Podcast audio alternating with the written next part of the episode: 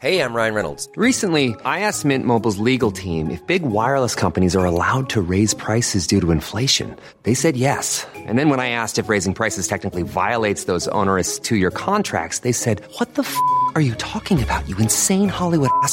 So to recap, we're cutting the price of Mint Unlimited from $30 a month to just $15 a month. Give it a try at mintmobile.com slash switch. $45 upfront for three months plus taxes and fees. Promo rate for new customers for limited time. Unlimited more than 40 gigabytes per month. Slows. Full terms at mintmobile.com. Last Wednesday at breakfast, my generation discovered that our time is up. I got wind of the news on Tuesday by reading it online, but like most people my age, I never entirely believe something until I see it printed on a large sheet of paper, anachronistically delivered to my door by the paper boy. So for me, the penny did not drop until Wednesday morning that the world now belongs to the generation below mine. At the bottom of the front page of the Financial Times, it said that Facebook is now bigger than Google. In the US, more people now visit the social networking site to write on each other's walls and swap pictures of drunken japes at parties than turn to Google to get travel directions, check the spelling of definitely, or search for internet porn. Social networking, it seems to me, is the biggest separator of the young from the not so young. In most other respects, there's not much to choose between people of 50 and 15, apart from a bit of experience and a great many wrinkles. Everyone wears jeans, more or less everyone quite likes Florence and the Machine. But 15 year olds live on Facebook, while 50 year olds don't understand it at all. This isn't a small thing, it's a ginormous non meeting of minds between two generations over what is not just a different way of communicating but a different way of living. Google is natural for old people because we were taught how to look things up at primary school. It's like a library, only a lot better. You don't have to get on a bus, and the thing you want is never out on loan to someone else. Email is natural for us too. We might still grapple with the right stylistic flourishes for this flat medium, but we understand the principle perfectly. One person communicates with another, only it happens faster than a postman takes to drop a letter through a door. My generation can even do Twitter at a pinch. Twitter is just a sort of showing off, and we're just as good at that as anyone born a decade or two after us. But Facebook remains deeply alien. For us, the point about communicating is that it's a consensual activity between two people. I like to talk to one friend at a time, which allows me to vary the tone and content to suit the person I'm talking to. When we deal with more than one or two friends at a time, we get in a flap. Think of the kerfuffle that goes into deciding who to invite with whom to a dinner party.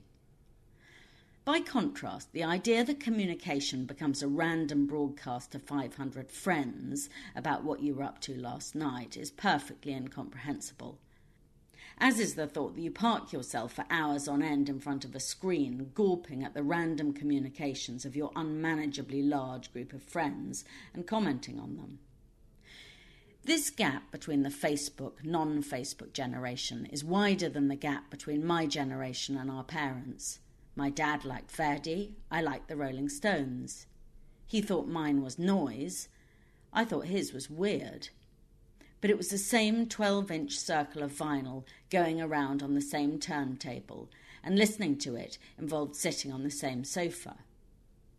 My mother would not throw any food away, and while I did not admire the half a roast potato sitting in the fridge, I understood that she had lived through rationing and was therefore constitutionally incapable of chucking it out. I've asked my children to explain Facebook to me, but I'm none the wiser. They can't explain it because they don't understand what I'm asking. The scale of my puzzlement makes no sense to them. Whether or not we see the point of it, my generation is going to have to sign up in time. A friend of my daughter's recently complained that because her grandfather wasn't on Facebook, she couldn't wish him a happy birthday. The thought of picking up the phone, let alone buying a card, had simply not occurred to her. Last week's news makes it clear. If in the future we want to get birthday cards or communicate with anyone under 40 at all, we're going to have to join Facebook whether we understand it or not. There is only one risk to the site as far as I can see.